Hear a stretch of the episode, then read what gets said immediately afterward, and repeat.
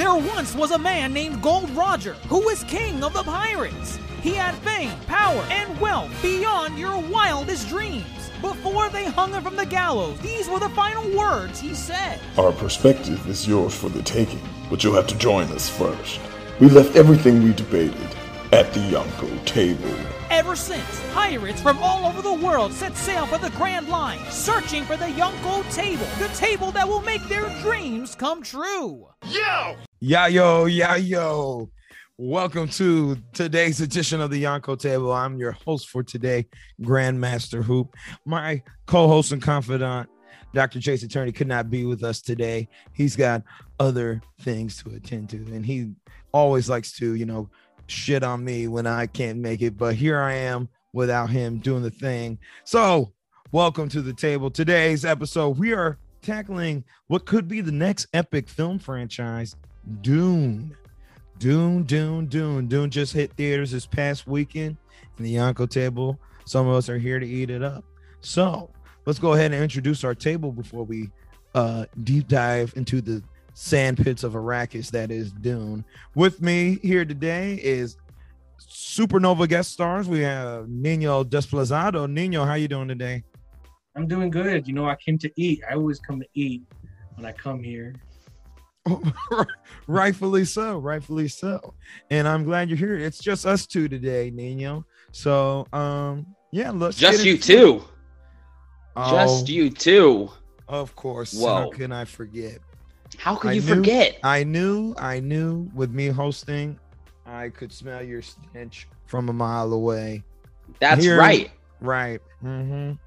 Hooperlino, everybody. It's Hooperlino. Back. I'm not a supernova. He's not. I'm a not a Yonko. He's not a Yonko. I refuse to abide by your your names. I am Admiral Hooperlino, back to talk about sand and giant worms because those two are my favorite things. Fair enough, and I can't believe I might be agreeing with you. I think the worms were my favorite thing too. So, without further ado, I mean, let's get into this. Uh, welcome aboard, I guess, Hooperlino. But Dune, Dune is based on the hit 1965 novel, and it's made headways when it first came out as a sci-fi epic. Uh, had a number of sequels, and then it had its first film adaptation in, I believe, what 1984? Yeah, 1984 by David Lynch. Not met it met with uh you know of course it's 1984 was no star wars film. It uh got a bit of a cult following but definitely underperforming the box office. But either way here we are um what a like what 30 plus years later give or take? I'm sorry or, well there was a television 20... miniseries. Oh a television miniseries too. Okay. in 2000 and uh i think the year 2000 all right how did that one do? Did anyone care about that one? Not enough. I didn't even know about it. I did yeah. research. Yeah. All right, so that that that's my first big question is: Are any of us were we familiar with Dune prior to, you know, the marketing behind this movie or anything? I I for one had nothing. I didn't know anything about Dune. I had no idea what Dune is, and when they announced Dune was going to be made uh, by Denis Villeneuve, uh, I was like, okay, sure, Dune. Dune. It's worms, sand. I, I didn't even know there was worms or sand. Yeah, for some reason, I'm not familiar with the property. I worked at a bookstore, and so you know I've seen it on the shelves, and I've seen you know the I feel like famous cover art and seen the famous words Dune on the book, but I've never opened up, never read the back. I pictured, I think I knew it was sci-fi, but I pictured it. I thought it took place on Mars for some reason. Um, so clearly, I did not know anything about it. All right, so we're I all coming in here. Also oh, thought it went on Mars, and there was just like worms on Mars, and the planet was called Dune instead. But look how little. I mean, I mean, like in our defense, you know, we are we are children of the '90s. Um, the '84 movie appeared to flop uh, the 2000 television series appeared to not be too successful. It was on the Sci-Fi Channel, so it's not quite you know easy to judge the way you would something that was on CBS or NBC back in the day. Sci-Fi Channel um, gets a um, bad rep. They do. Right. It does get a bad rep. Um, and so I don't know. I think I don't think this was something that was hugely culturally moving. Like I feel like when it comes to books, you know, the Jurassic Parks of the world, the Godfathers of the world, like those books had like gigantic films to kind of bolster um I feel like their cultural footprint that Dune just didn't have. I can get in our I defense. I I can agree with that. Yeah, um, it skipped our generation more or less.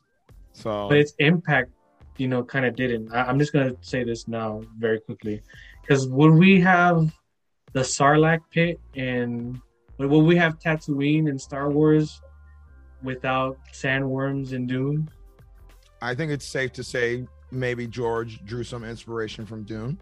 I think that's fair. Oh boy, I was definitely, I was definitely having some moments while watching this movie where I had to sit back and I was almost like taken out of it. I was like, was George Lucas influenced by this? Because I was definitely catching some of those vibes and some of those similar things.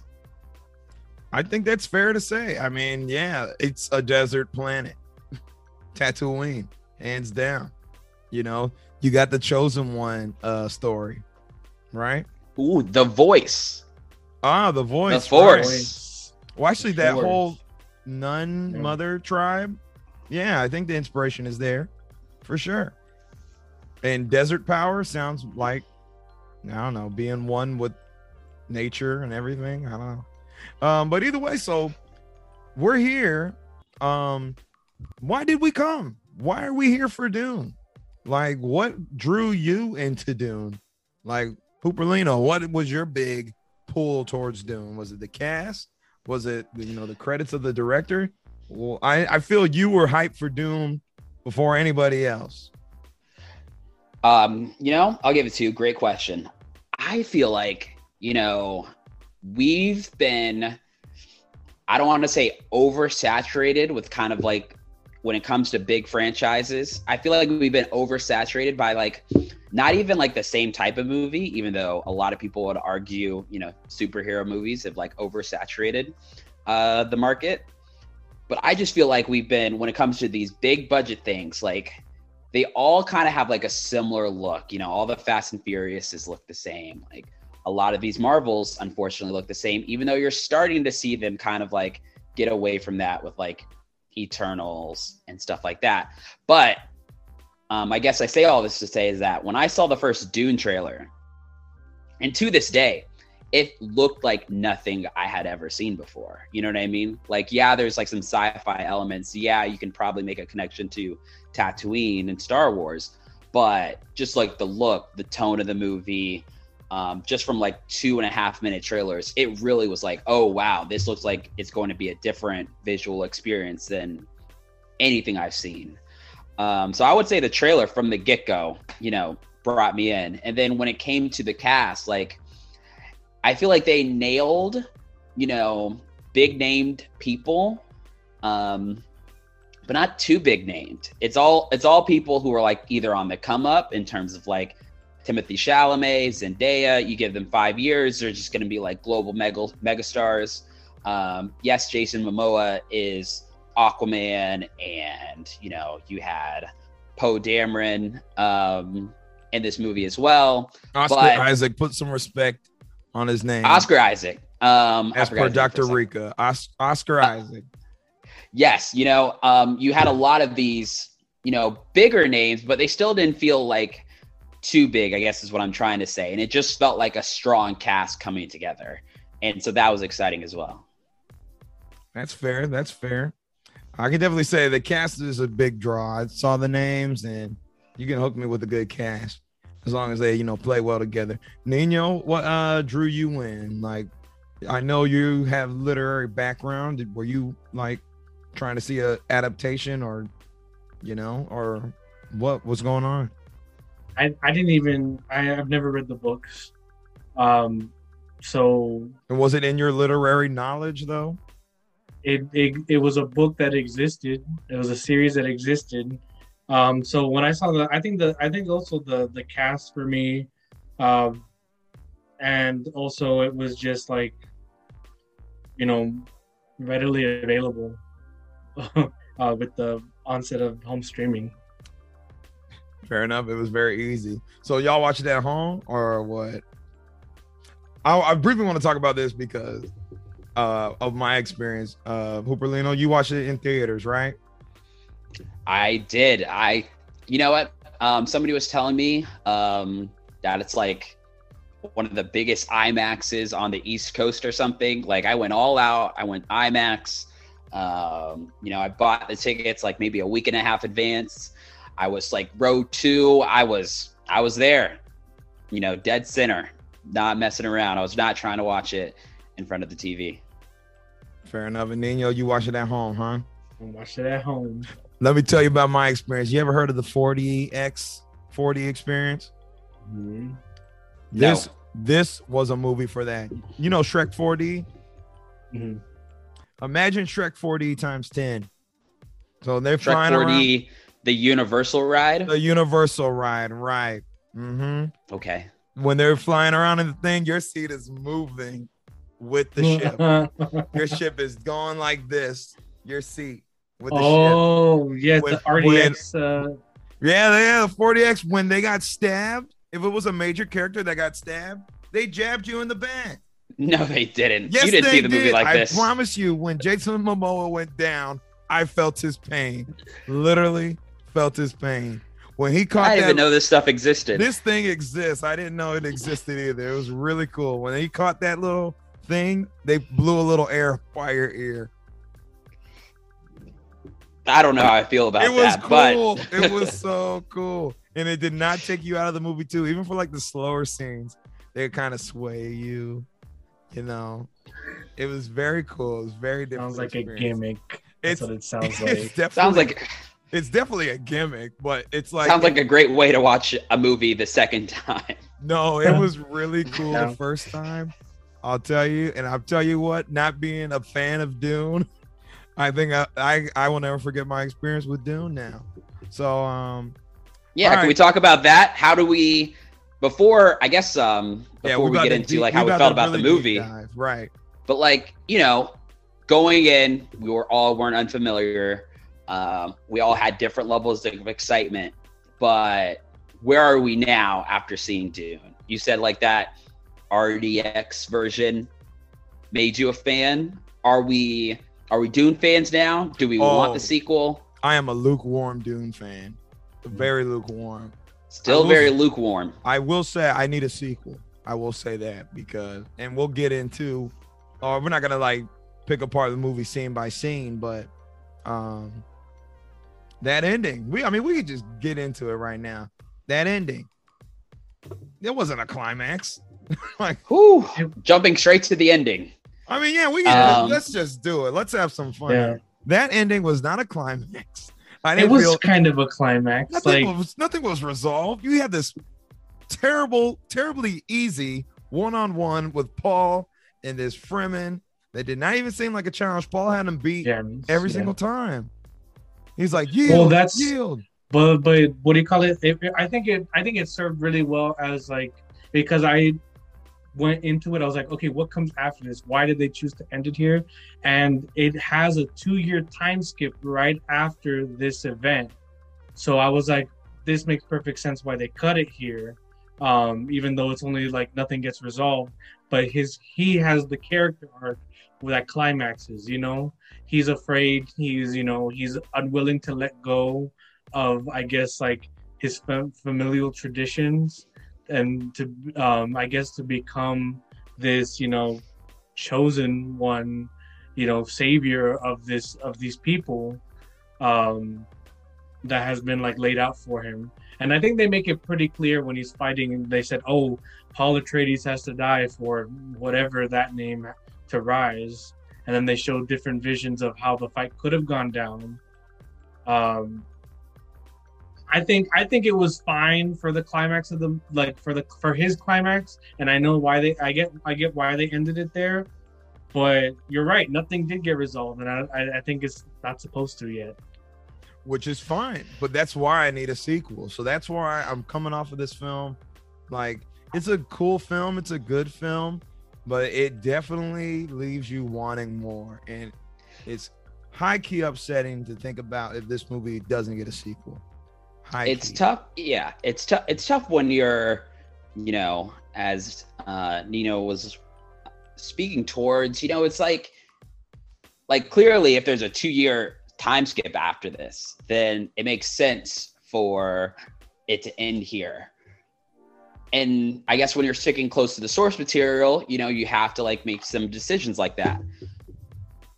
But for like i feel like the average moviegoer you know what i mean who has consistently in pretty much every movie that's come out ever you know everything's building to like a climactic moment. And whether you're thinking about whether it's going to have a sequel or not you still want to ride that rhythm that wave of like all right well we're building something we're building towards something and then boom we're hit with the climactic moment and the problem with dune is that there was a lot of climactic moments, but the last one, if I'm ranking them, like maybe it's seventh, like that battle um, that towards the end, like, yeah, it was cool, but it never felt like, oh, everything's leading us to this point. It just felt like, oh, this is another part of the story. Here we go. Here we go. Oh, it's over.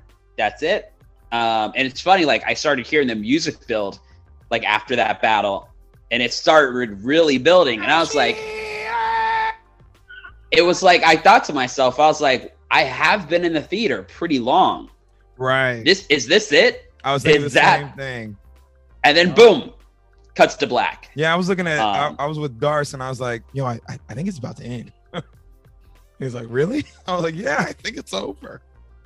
yeah and um i mean so i think the probably easiest best thing you can probably compare it to it's probably not fair because peter jackson did it all in one shooting. But but I love the Fellowship of the Ring, and I think Best. and I think I think it's the best one because the whole movie is building to its ending, even though it's a part of a larger piece of work. You know, uh, throughout the movie, Frodo is constantly relying.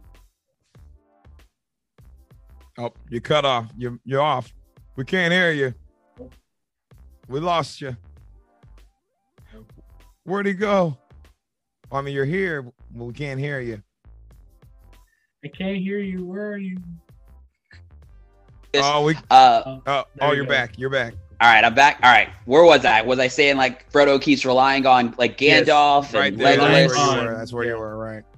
Yes. Okay. So, in the end, when like he finally makes the decision to be like, you know what, I got to do this on my own. I can't like rely on these strangers. Like I can't um, keep Allow falling back on everybody for else.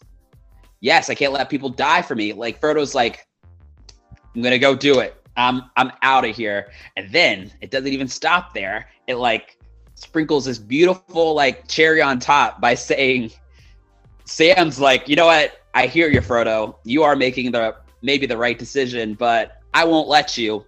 I can't swim. I'm going to risk my life to join you. Um, like both metaphorically and literally because he's going to die in the water trying to join Frodo. And it's so good. It's such a good ending to that first movie, even though you know, like, oh, the journey's just getting started. You know what I mean? And I know it's not fair to compare it to the Fellowship of the Ring, but I think I was like deep down hoping for that. Like, you know, a kind of single movie conclusion while obviously setting up what was to come next.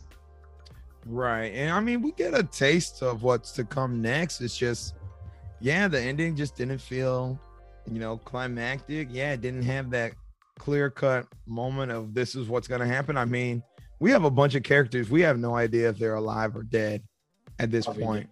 Uh, Most likely dead. I I don't know Like- if you didn't see them die. That's our that's our whole thing, you know. If, I if mean, you that's true. if you don't Josh, see, I, don't think Josh Brolin. I think dead. Josh Brolin's alive. Right? Yeah, because Yeah. he had such little time in this movie. He did. I'm like, is this character gonna come back? Because Josh Brolin's a big name He is For a a very- man. for a very minor role. I was like, this he's definitely gonna try and come back. Well, shoot, they they killed off a lot of people. Uh, I didn't think his father was gonna die.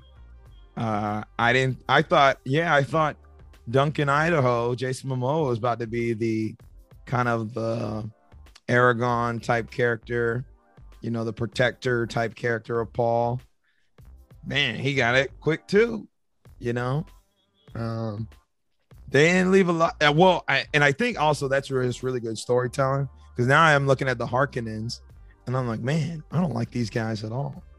They just and I oh my gosh, uh Stellan Skarsgård is that big fat one, the Baron. Yeah, completely complete transformation. I knew I recognized his face. I had to look it up, and like I was like, is this guy who I think it is?" Bootstrap like, Bill.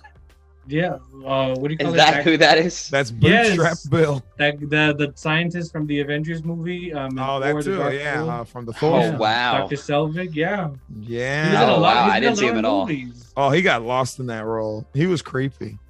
He was. had me. Yeah. Every, t- every time he started floating, I was like, oh my.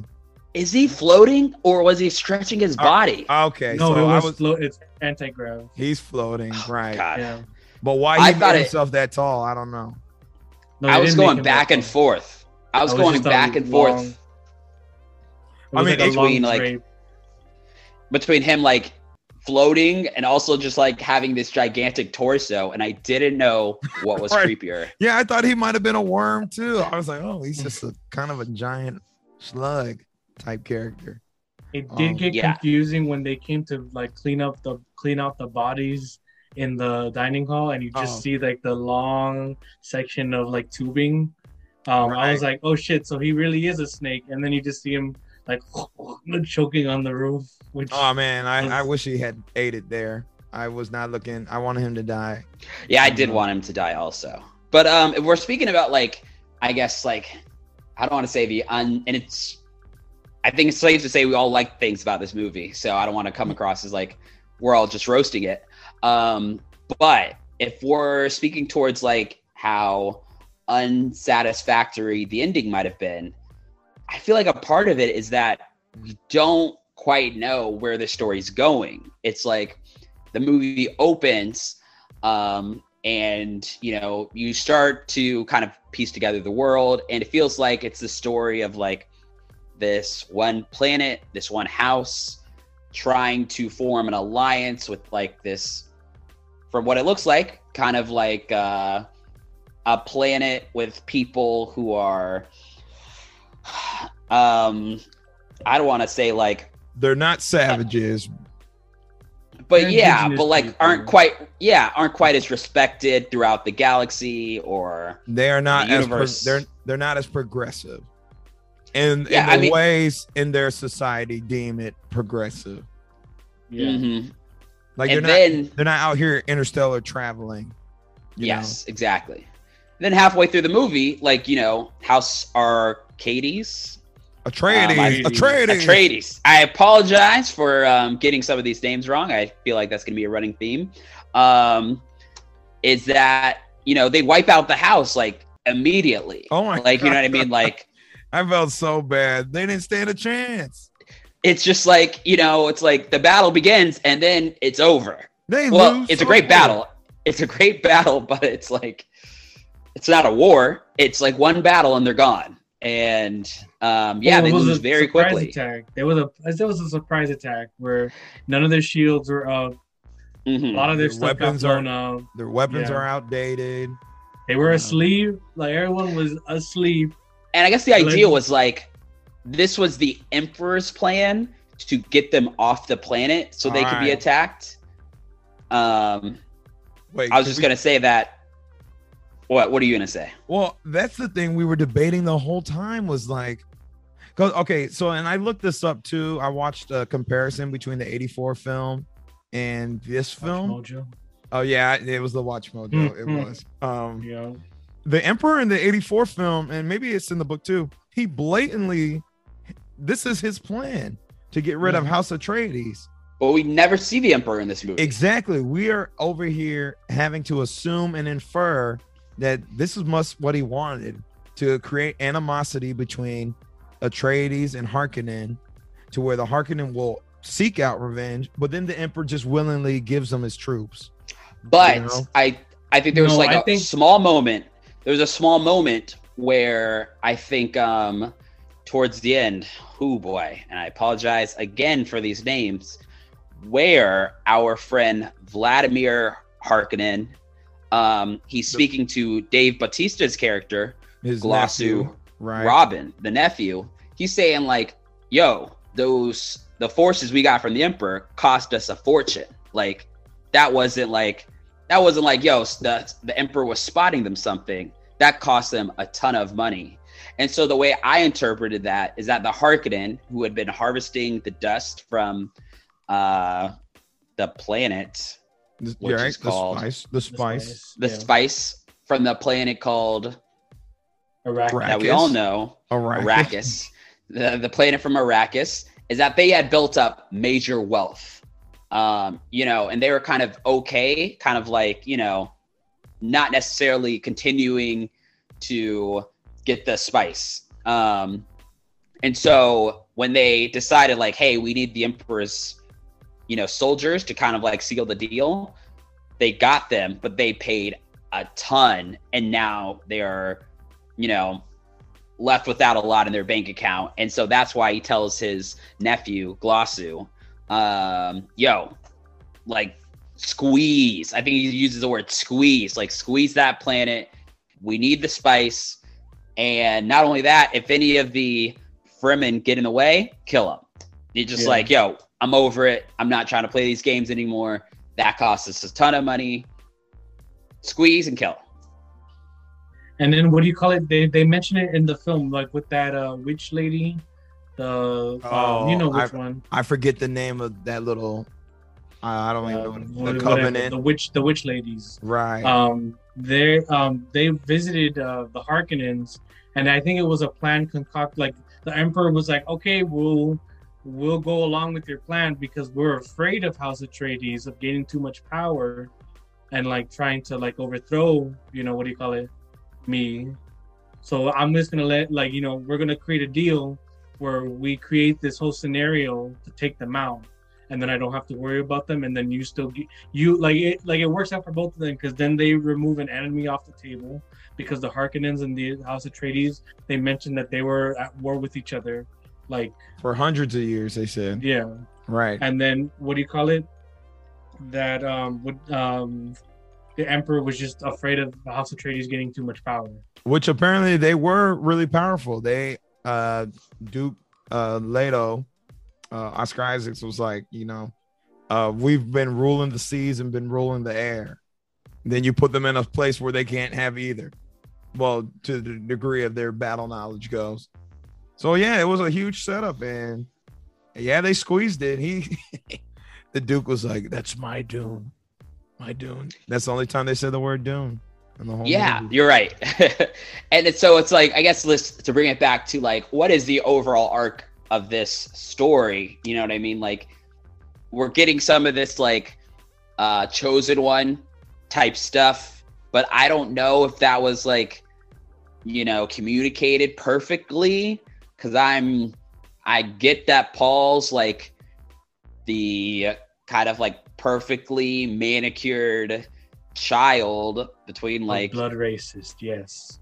that they've been trying to build you know uh organically uh for lack of a better Mm. term you know what i mean organically.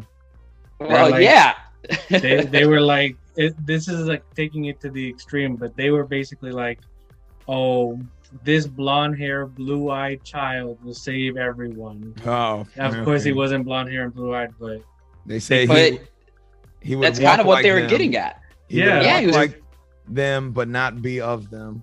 and they mentioned like it's been taking a long time like they've been at this for years like trying to create the perfect gene pool or something and so anyway so there's kind of like paul's the chosen one. Zendaya's characters involved. But is the overall story to take down the empire? Um is it to get revenge on the harkonnen?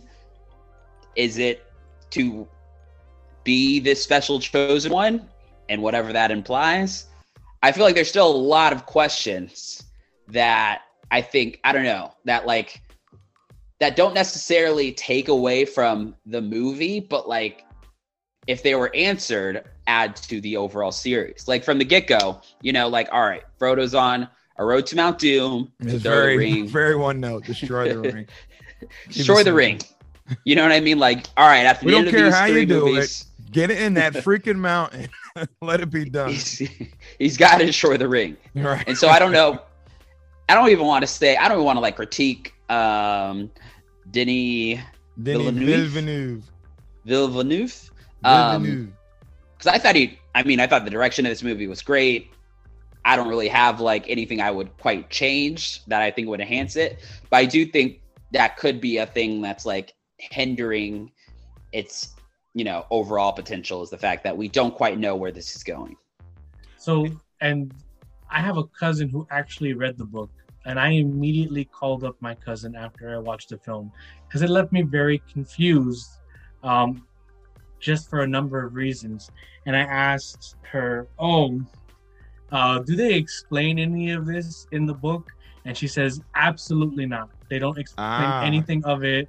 They just kind of throw you in and say good luck." And the reader is supposed to like you know map out the dots themselves um, and then it gets explained in later books but you're right it does need like for a moving going experience it's okay if it's a book i would say because the medium requires you to investigate it requires you to commit to reading you know a five or you know a 500 page or a thousand page book. But when you're watching a movie that's like two and a half hours you want something you want something to be clear enough to be able to get the characters where they need to go and that's and that's a i, I don't think it's a fault on the movie for being a a, a great adaptation because apparently uh, she said that it was almost one to one with the book so i think book fans will be happy but paul's character didn't have a motive the entire movie Ah, yes. He was inquisitive. I mean, he wanted to learn more. I I don't want to I don't want to start spewing some hot takes. You can, we can do some. but hot I don't takes, know. I don't know if all right. I mean, it is going to be super lukewarm, Sure. super lukewarm take. Um, because I think I am reserving, uh, myself for the future installments. I feel I I didn't really- way. I feel like I didn't really connect with Paul's character. Um, you know, he just seemed really broody. He just seemed like it felt like he had a lot of weight on his shoulders. So maybe that's like why Timothée Chalamet, who I think is a great actor, kind of portrayed him that way. Um, the only kind of moments you really get like a piece of his character are a when he's kind of interested in the Fremen race and he's like, you know, watching those videos. And then whenever Duncan Idaho, whose name I have no problem remembering, uh, shows up on the screen, he gets really excited and like really, really joyful. my father away from my father. Like he- that, Yeah. that he was definitely like he basically raised that kid. His with his father, he was like you Man, he's scared of his father. He's like, yes. Sir. He's like, don't ever go out there. again, Idaho was like this huge so- guy. yeah. um, but it's Granted, I like mean, you both know, his parents are kind of mean. He's growing up with a but it's not weird. mean, It's like a very it felt, strict father and a mother who's, uh, you know, like indebted to this code, the or of you know, covenant of women, Yeah. which is, you know, ask me for the water, Paul. like you know, I think I think uh what do you call it? I think um I texted uh Grandmaster Hoop while I was watching the movie and I said all this bleep Jessica does is cry. Talking you, about that- Doom. you texted me. That? Oh yes, you I- did. I see it now. Wow. all- okay. Um, for the first Lady Jessica. Yeah. yeah. for the first hour and 45 minutes of the movie all jessica did was cry and i was like when are you gonna do something and then the scene with the helicopter came and i was like oh shit oh, Hell yeah. She she she she got the voice down. Very Yeah, cool that was aspect cool. of the film, the voice. That was that was a cool. I think that's a cool revelation because I felt like we didn't know she was capable of doing it until then. We Like, it didn't was know like- the um like the grand. we knew she was teaching Paul. Um, right, right. But we didn't know Yeah. she like had it Yeah. down pat. But Yeah. the only other tease we got with it was when the older one, the head, the head mistress, Ooh, whatever you want to call her, when she went to the that scene planet. was intense. Yes. Yeah. When she told that, That creature thing, right? Like, Uh, no, no, no. I meant when Paul put his hand in Ran the. to the thing. Oh, that the- thing. Yeah. Right. Yeah, that was intense. That was a that that lady was super creepy. Um, the way she like just kind of bossed Lady Jessica around. Um, and you don't even see what's happening in the in that little box, but it just felt so painful. Like I felt like my hands started sweating. But um, that was a really cool scene. Um, yeah, I guess I was gonna say like when it comes to Lady Jessica and our Duke Leto or Leto, um, is that I just felt like they had like aspects of their character. I think you just don't necessarily like see in your typical kings and queens. Like the fact that there was this like this the one scene where um, King Leto um, says to Paul, "Hey, I understand that you're a little nervous about like taking everything on," and I was like, I was like taken aback. I was like, every movie, every king character that I've ever seen doesn't care that their prince or princess feels pressured. They're just like, "Hey, you got to do it. Sorry, this is the this is the gig."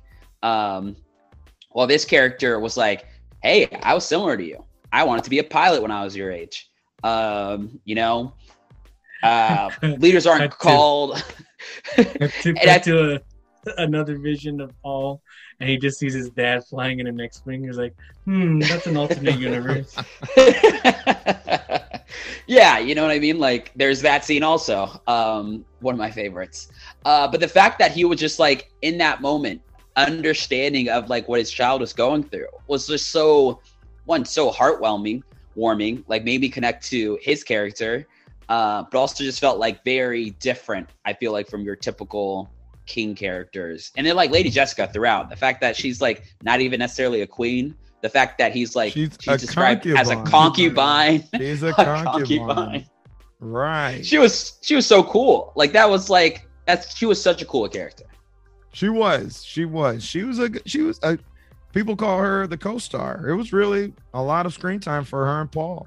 The whole time. And that's the thing. And then Paul's, you know, Paul, he's he's having some visions. He has a crush on the girl in his visions, but it just felt like you were missing like those really, I don't know, connecting points, connecting mm-hmm. moments with Paul. That'll probably come in the next installments. yeah, but I'm I okay guess. with being. I'll oh, go ahead. oh no, I guess you know. Right now we're with Paul and trying to figure out everything that's going on.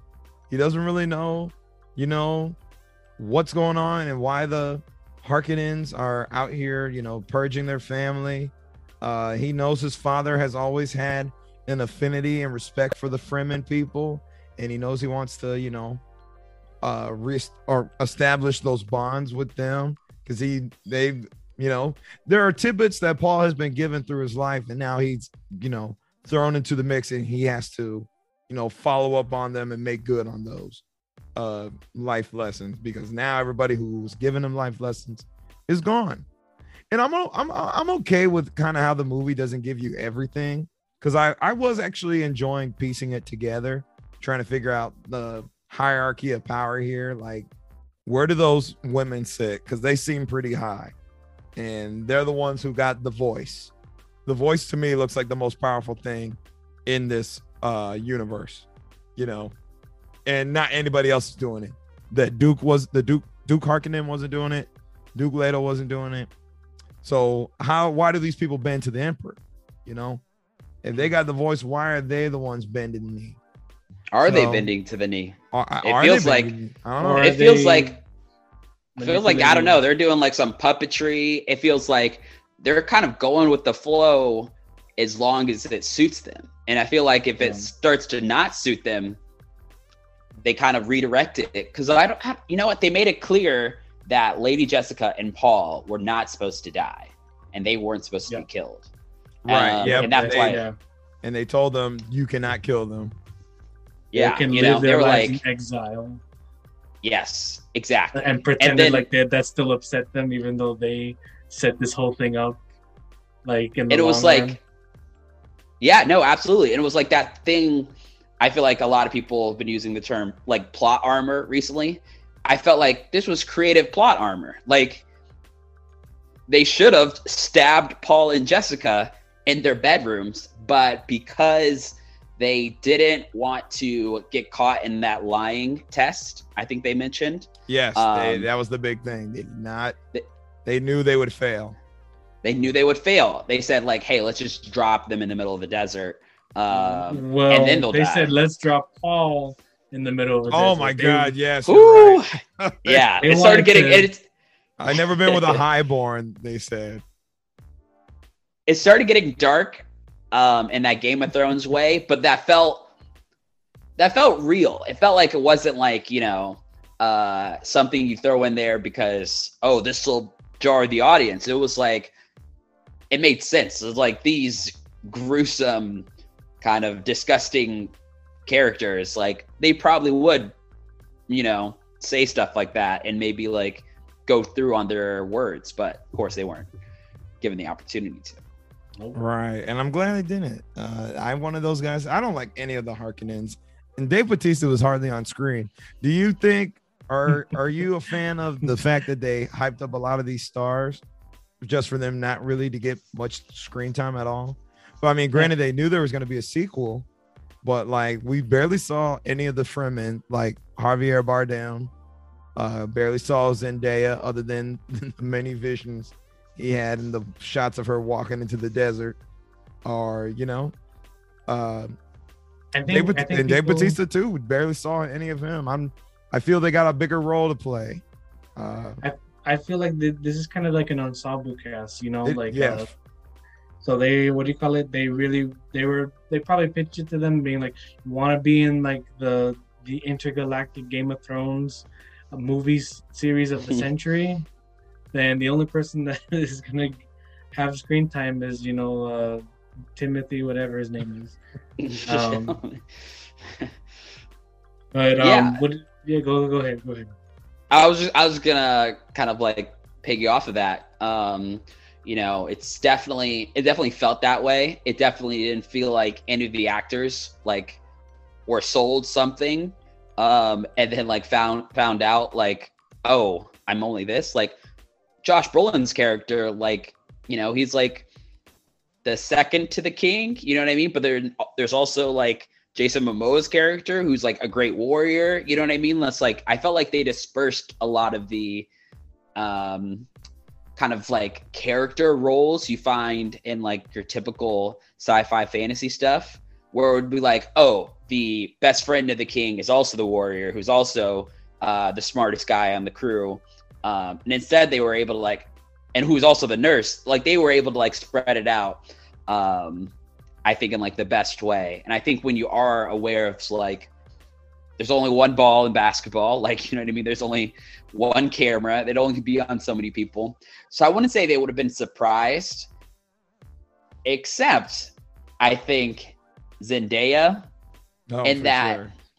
I don't know if she was surprised by maybe how little screen time she was given, but it feels like the way she was marketed and Ah, kind of like this this one two like hey Timothée Chalamet Zendaya these are your stars of this movie. It's a great cast but like these are your characters. Definitely it definitely wasn't that. It definitely was not that. They, they knew what they were doing by getting her at the forefront of the marketing. and it's probably again I, I i don't know if i like this about the marketing uh of you know these uh i've said it to you know y'all before but uh these movie companies going please please watch my movie and make another one it'll be good I, I don't know if I like that because I'm like, make a good movie. You know, make a movie where I can just sit down and be like, okay, this is complete. But now we're like wrestling with these questions. And we have a whole movie that was marketed with Zendaya, and Zendaya's only in five minutes of the movie, and some of it was in slow mo. So how much how much time was really like in was she in the movie? Uh, just probably the as far as a star billing goes, she probably had the least amount of screen time, for Mm-hmm. sure. But again, I guess that's okay. But I will say this: Have we had? When was the last time we had an epic movie or a movie that was, you know, posed as the next great epic? Because with that said, I'm surprised this film didn't take the Peter Jackson road and just film all parts back to back. You know, Peter Jackson, I think he shot the end of Return of the King, where they're all bound to Frodo and all them, before he filmed the rest of the movie. That was one of the first scenes he filmed. Why didn't this movie? I, I mean, I do studios not take chances on that production? You know, Well, because I mean, Peter it- Jackson is proof that you can knock it out of the park. well, we have to remember the current landscape. I was actually list. I was actually listening to a, a video. Um, I, I forget what. Uh, uh, I think her name, uh, YouTube name is Sarah Zed, um, and she was right. Uh, she was talking about the end of the YA dystopian craze, um, and surprisingly, studios are afraid to do to promise like a part one and a part two, or even multiple installments. The only, I think the only studio that can get away with that is probably Star Wars because we know if, if it's a movie, it's going to be a trilogy unless stated otherwise. But after Harry Potter um, and Breaking Dawn, and then Mockingjay completely butchered the part one and part two, it became it's a basically a like you can't do a part one and part two anymore. Because um, fans will be like, oh, you know, like I'll just rent it in a year and then go see the movie. Um, because of the and you can look at it as like there's been like a like at least three movies, three big blockbuster movies, I think, that have completely bombed um, with the part one and part two. Mockingjay Uh, bombed. D- yeah. Divergent, uh, they didn't even make it to their part two. no, they didn't. They shut and, down production on their part two. and I didn't know this, but um, she actually said that that's why the Avengers movies, Infinity War, got split got split up into two movies marketing wise instead of its original billing of Avengers Ah. Infinity War Part One and Avengers Infinity War Part Two. Right. That's fascinating. That is really Yeah. fascinating. Well, So- also I'll say this to that uh, about the Avengers. They did say they were tonally two different films, which I agree with, and that was another. I would agree with that too. That's another reason why they said we didn't want to call it part two. Well, Okay, it's so- also because of money. Yeah. All right. mean, so we're, sure. we're t- we've we've opened up the door to talk about like box office, which feels which feels like it's been such a story within the ether. Um, when it's come to this movie, I feel like more than a lot of movies. You know what I mean? It's like there's always that entrance, like, oh, will Black Widow movie do well? Um, I think in these COVID times, there's always like, um, oh, will this movie do well in comparison to these other COVID movies? or will it do kind of like pre 2020 numbers? So the box office, I feel like, has been, you know, culturally more culturally relevant more than ever. But I almost want to. It almost felt like it's been doubled down on top of that when it's come to Dune. Um, it just feels like there's one. There's been a lot of excitement to it, and it's like so set up. It's not even like trying to set up. up set itself up as a franchise. It's saying like we are telling this single story, but it's not over. You know what I mean? So it's like it's in this weird slot where it's like it's it's not going to get a sequel. It's going to get the next part of the story, you know? And fair, fair. so I think if you want to see the story continue, there's just been a lot of push, I think, from a lot of like the movie critics and like I don't want to call them influencers, but a lot of the kind of I don't know people with fingers on the pulse of this stuff that I've been following on Twitter and stuff. That's been really pushing. Hey, get to the theaters for this movie. Show your support for it. It needs it because they're really skeptical that if it doesn't make a certain amount of money that impresses Warner Brothers, that it might not get, you know, a sequel. Which could tie back to your point about like why it wasn't all filmed in one. You know, uh, Mm. Denis Villeneuve, like his was Blade. Runner was Blade Runner 2049 his last movie? Uh, yeah, 2017. Yeah, That really, really sucks because Blade Runner 2049 is a fantastic film, uh, but it did It terrible didn't- at the bottom.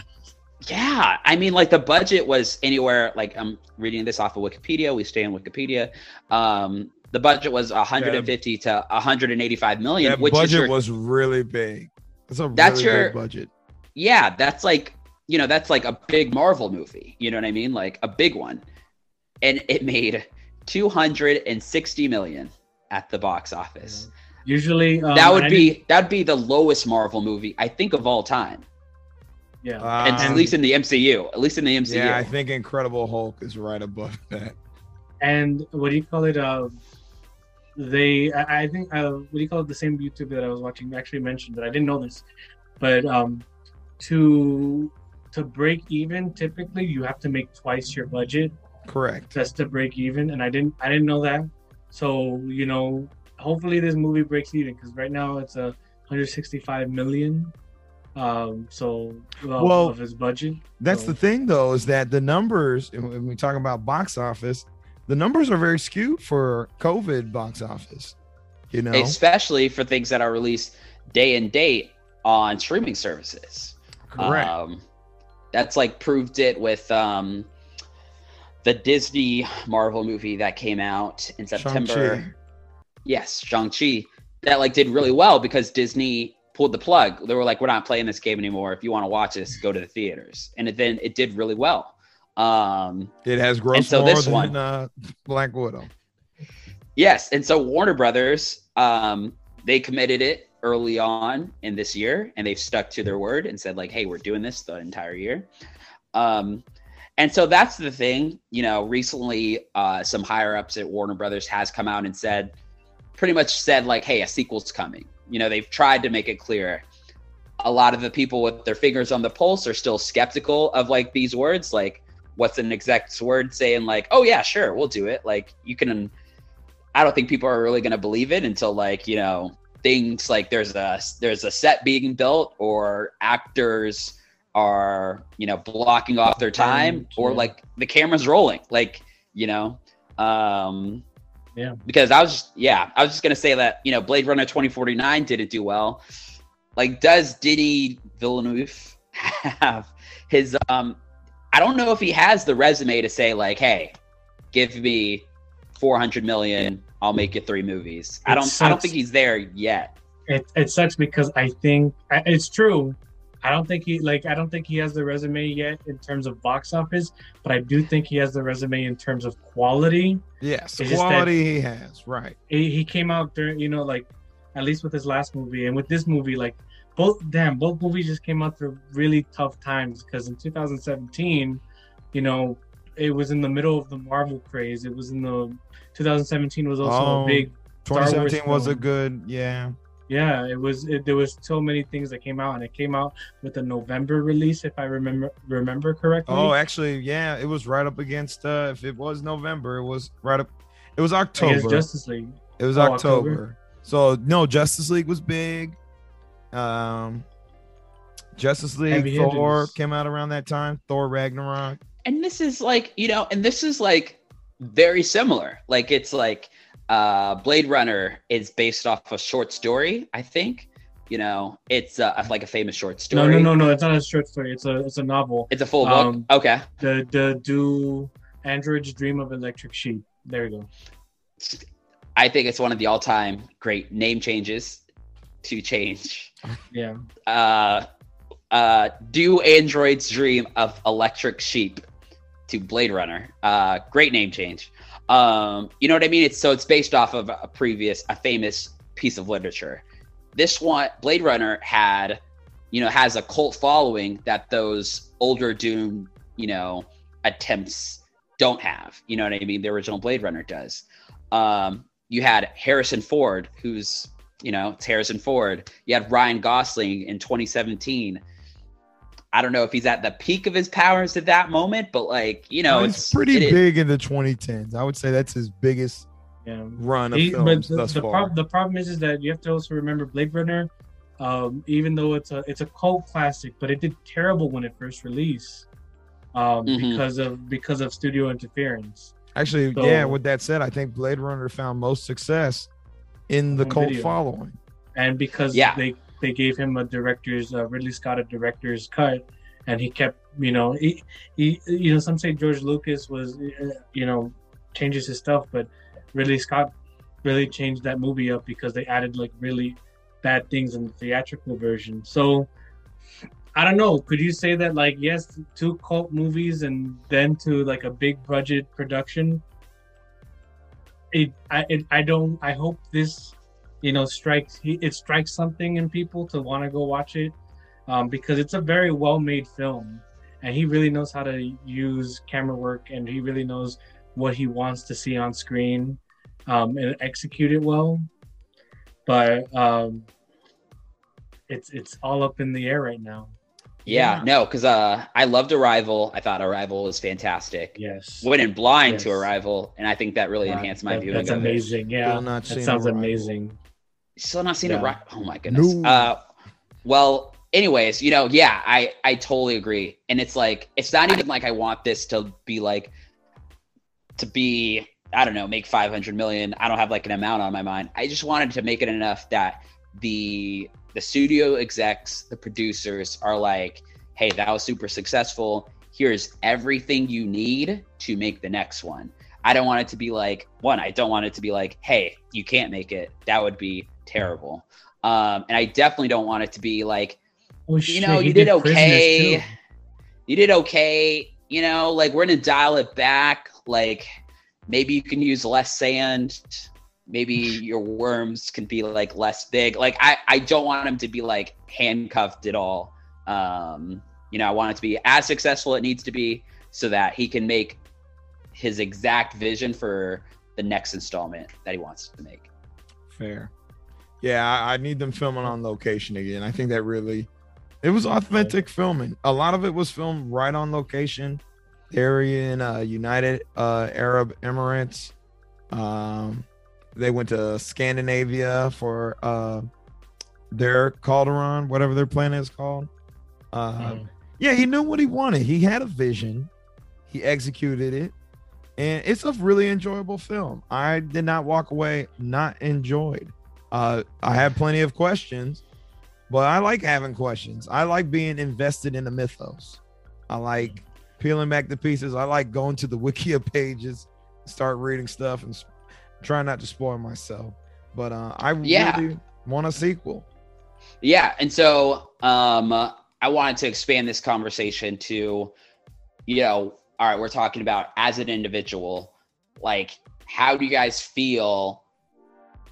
I guess how do you guys feel it, you know, its place within the greater cultural entertainment context? Um, do you guys want to see more movies like this? Do you guys want to see more attempts at, you know, this isn't quite new IP, but like it's um it feels different than kind of like what we've been getting, which is like, you know, Fast and the Furious. You know, King Kong's had a nice run recently. Um, you know, Star Wars. Godzilla too, MCU. yeah. Yeah, they've Um, they've had a nice run recently. Can't forget the Mummy.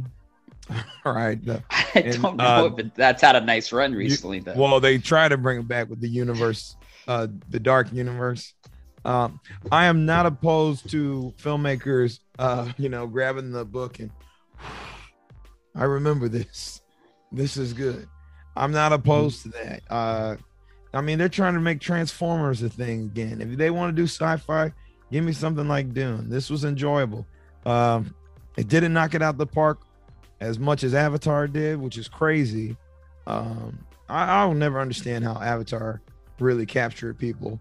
Um, as much as it 3D. December 3D. release. I I I promise you, I remember vividly. It had You the and I went into that movie. Having, I mean, Yeah, my brother and I years ago James Uh, Cameron's a household be. name. went into that movie like three weeks after Avatar premiered. We did It not was see slammed. that. We did not see that on opening day, right? It was slammed. I had the no- word of the word of mouth around that movie is unlike anything I've ever seen. I feel like I feel like Endgame or Infinity War probably came close in terms of word of mouth, but the way our culture works now is that nothing nothing stays word of mouth for very long until like the next thing pops up. You know, it's like Yeah, it took it took it took Endgame a while to pass it, just because what do you call it?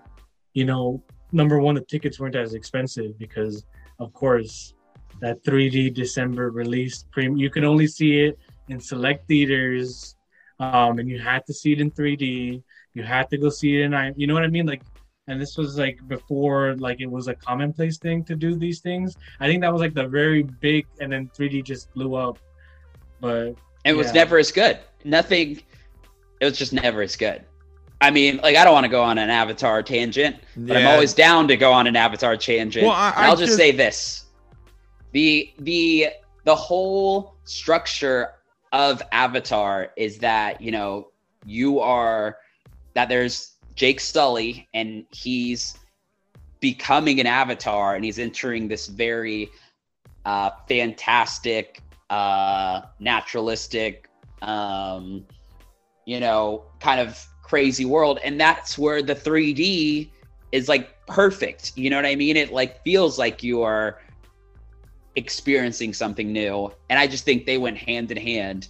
Um, the movies that followed, like that tried to do that just tried to do 3D for the sake of doing 3D, just like never never were able to match like I think thematically what Avatar was doing. You don't with think the concept Lava of- Girl, of 3D. Shark Boy and Lava Girl, 3D? I think That was that came before, before. that was before. Yeah, that It came did, it before. did. It yeah, this did, was this I- was different. You don't 3D think that was the you don't think that was the groundbreaking th- 3D? I feel uh, like I feel like there's a couple waves to 3D. One of them is the reach out Boom, into the crowd Boom. 3D, Yeah. and then there's like, oh, like I can see some distance in this screen 3D that Avatar uh, initiated, perfected, and then nobody else was able to do it again. Um, I'm trying I to think. Wasn't I there disagree. There was Was it Clash of Titans? Oh, all of them I'm were talking- converted to 3D versus yeah, but what do you call it? The, the, uh, what do you call it? If you do Hugo? it- it's a, yeah, Hugo uh, was a Hugo, great. Hugo 3D was shot. Hugo was shot in 3D. Yeah, and it was it actually used the 3D like you could actually see the snow like turning as it fell. Right. That was a very cool effect. Yeah, but it was really and- cool. The story of a homeless kid in a clock tower. Yeah, and but I. I I think this is telling that we've had this whole podcast about a Dune movie, and we've spent it talking about other things. Well, I So- think it, it does open up a greater question as far as you know the the inner workings of Hollywood and why a film like Dune. There's a chance it may not get a sequel, you know, and as you know, viewers, we often have to think about why do we, you know, congregate on a film like Dune, or or like you know, why do we, why did the masses pour out for Avatar, and yet we have a film like Dune that is not as original. I mean, Avatar is barely original, but I I honestly don't think people are gonna come for Dune. You know, Well, it's just like it feels like I think there's a lot of reasons I've thought about this a lot and like listened to other people speak about this a lot. It's like, you know, move I think the Netflix and kind of like the home viewing experience has really changed going to the movies. You know what yeah, I mean? yeah, Like going to the movies used to be a thing where you weren't buying your ticket early and only going if you had it. Like you'd be like, "Oh, Saturday night, I'm going to the movies." You arrive and you're like, "Oh, what's what are we seeing right? What are we seeing? You know, uh, what's available? Oh, the movie I was interested in doesn't start till ten. Guess I'm watching this rom com at eight because I'm just already here. You know, like um and so we've seen the death of the rom com, and I think there's no saving the rom com. Um The because rom com has found its home on streaming sites. I just want it I just want them to be better. They're they haven't been as good since like the mid 2000s. But anyways, it just felt like there's that, the Netflixification. And I don't want to blame superhero movies, but it just feels like brainwash is too strong of a word. But it feels like our mindsets of what we're willing to see in the movies has like changed. Like in the late 90s, the early 2000s, like you were getting The Matrix, you're getting Pirates of the Caribbean, you're getting Lord of the Rings, you're getting you're getting your superhero movies and Spider-Mans and X-Men. You're getting you're getting um I don't even this is not even a franchise. You're giving your Will Smith summer blockbuster.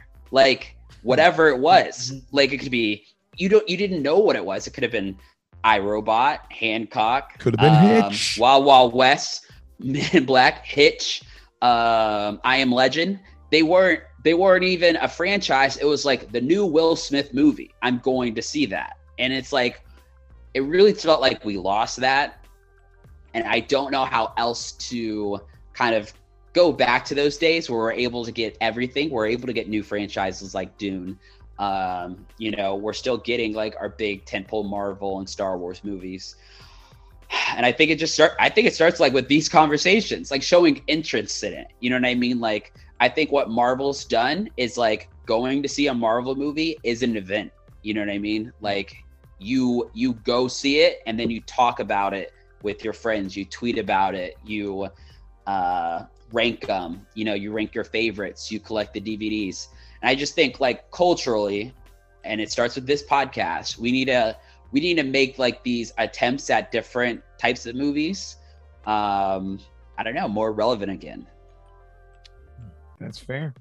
I'm gonna step off my fair. soapbox. I'm gonna step off my soapbox. I feel you know- passionately about this. You're what do good. you call it? H- HBO Max made it free, and it's it's the safest way to do it right now. Uh, Denis Villeneuve was not for that idea. He idea. was not happy. Neither about was that. Christopher Nolan with Tenet.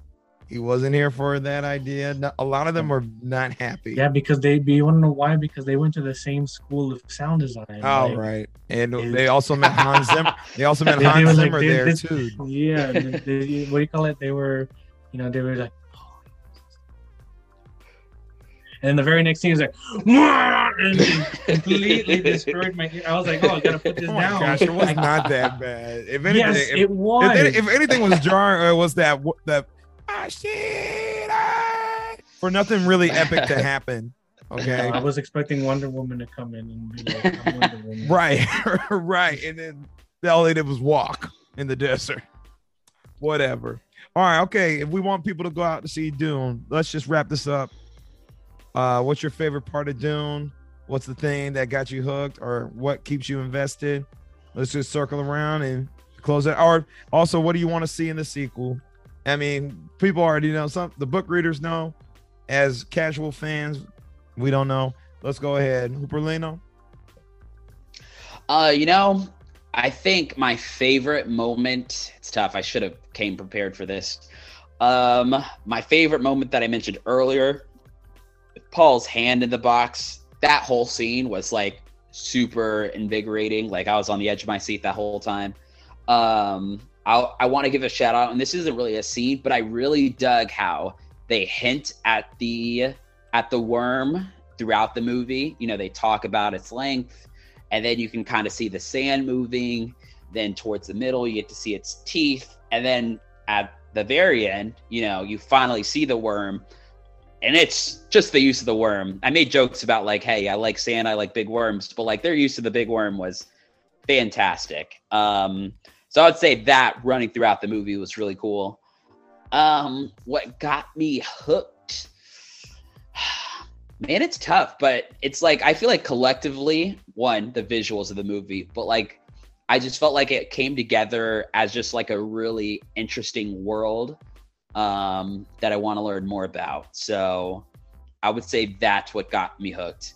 I mean, this movie more than anything, I feel like in a long time, when it ended, I wanted the next one. And I don't know, it was because it ended so abruptly, I wanted the next one. Um, but I was really like, yo, like, come on, it needs to get going. Like the fact that I have to wait X amount of years and for it to do well at the box office is super um That's I don't know, frustrating. makes me- it's frustrating. makes yeah makes me antsy um and then what i expect for future installments i want more zendaya but man when she arrives i don't want it to just be like Zendaya, she's Zendaya. paul well just like paul's love interest you know what i mean like he, Yeah. clearly paul's like the chosen one he has like a couple powers and i want her, i want zendaya to be more than who the girl from avatar is to jake sully's character i want her to be more than just the one who teaches paul what her culture is Ooh, want her to she's be more than about to Pocahontas. She's totally. i want her to that be more i want her to have her No. own This is powers a like- 1965 novel. You already know. He's like, woman, don't you mean Remember, accessory uh, for male character. But they crushed Lady Jessica. They did so well with Lady Jessica that they made her more than that. So He- I hope they're able to carry that over to He- Zendaya. He- make her more than he specifically Denis Villeneuve specifically said he wanted to do better by the women characters in this film, uh, namely Jessica in this film. We'll see what Zendaya is about. Uh, Chani is her name, and Chani. in the Wikipedia description of this one, in the 1984, she is Paul's love interest. So, Paul's God. love interest. uh, Nino, what you looking forward to? Um. Well, let, let, us get to my favorite moment. I think my favorite moment Oh, was favorite moment. Idaho's fight. Uh, I don't know the nothing really hooked me, but I, I really liked that fight scene where you just see Jason Momoa like he's like he locked the door and then he gets stabbed and he like you just see him rise and pull that um, sword out of his like stomach. that was a pretty- great moment. That was Oh, pretty you mean when- You mean where they ripped it off from what's his name from uh, Game of Thrones? Uh, Sir Oh, you mean Sir Barrister? Barristan Selmy. I Yeah, thought that exact. yeah, it's was totally like, such a Sir Barrister moment. Yeah. Well, technically, since I think this was more in line with the book, like that's that scene. So That's fine. I'm just, I'm of- just, I'm just kidding. I just realized the parallel. um, I think I think I don't think I'm hooked. Which you know, maybe maybe maybe yeah, maybe I didn't go see it in the theater, but I, I think what the see I'm definitely gonna go see the sequel just to see where it ends up because I feel like I've invested so much time, but. I'm like, it needs to give me answers. It needs to give me answers and it needs to give them quick. Because if not, I'm just gonna feel like I'm just gonna feel lost again. And I'm not gonna want to see another two or three movies of me being lost. Fair enough. Fair enough. And that's why I think a sequel is going to be really good. I think they purposeful, purposefully are like putting the carrot above your nose, but you don't know where we're going with the carrot. You don't know which roads we're going on. And I think that's going to be the draw in for a sequel. You gonna you're gonna want answers. They're gonna give answers. Uh, I'm I'm I'm invested in the mythos. Uh, the Benny Regis. Oh, I just looked it up. That's what those women are called. The Benny Or something. Right, forget it. I just forgot it. Um, I'm I want to know their deal. Uh, I am really invested in the Baron, uh, Stellan Skarsgård. He's really creepy to watch, but you can't look away. Um, and yeah, I want to see more of the Fremen, man. Uh, they were totally riding a worm at the end. I did not realize that. I thought it was just, I thought it was like some machine, but it's a worm. They're riding the worm. If they can master this desert power, they win. So I like to see more of that. It, it's a cool universe. I um maybe I'll read up on it, but yeah, I'm I'm enjoying it, and that's and uh I hate to say, I guess Timothée Chalamet kind of carried the film, but he had no choice to. Um, so uh, also cool, uh, great job at diversifying the cast, making all the people of color mostly Fremen, but that's cool. Uh, Dr. Rico wanted us to shout out uh, Oscar Isaacs. Uh, granted, you know, he bit the dust pretty early. So uh, hopefully we also see some more cool cast members in the future films. I'm sure there are more than two houses out there vying for power. So we'll see what's up. Uh, oh, okay. All right, real quick. Uh, okay, make it quick. Uh, grade scale, scale, uh, A, A through F, uh, five star. Um, Um, I'm gonna go four giant sandworms. all right, four ugly creatures. Got it. So it's bad. um, I'll go. I'm. I'm not. If uh, the sequel trilogy of Star Wars has taught me anything, is always be harder on the first film. Don't believe um, promises of the future. So I'm gonna give it a seven, maybe a six point eight out of ten, just because it's a well-made film, but I'm still confused. Yeah, mine was out out of five too. It's not Fair. four out of ten. fair, fair. Four out of five. Sandworms. Okay. Uh, I think I'm leaning towards an eight out of 10. That's not bad. Uh, mm, give me more. Give me more. It's, it's enjoyable. And I also recommend 4DX 40. Really cool thing. Um, But all right, uh, gentlemen, uh, Doom, thank you for joining us today at the Yonko table. Uh, again, I'm your host, Grandmaster Hoop, uh, Supernova Nino Dezplazado, and Admiral Hooperlino coming aboard again, always when I'm hosting. But uh, That's listen- right. Yes, of course, of course. Listen, y'all, get out there and watch Dune, especially if you enjoyed it. Tell your friends to go watch it. We need this sequel. We need those numbers to go up. We need to give them a reason to make this sequel. We got all these questions, and I'm not looking to read a six book series with like 500 pages per book. That ain't me anymore. So, of course, follow us on all our podcast listening sites Spotify, Apple Music, and of course, follow us on social media. We are on Twitter, Facebook, Instagram, and that's at the Yonko Table. So, without further ado, again, I'm your host, Grandmaster Hoop. Shout out to Dr. Jason Turner who couldn't be here. Shout out to Nino Desposado and I guess Hooper Nino, Hooper Lino for appearing today. Take care, everybody. Signing off.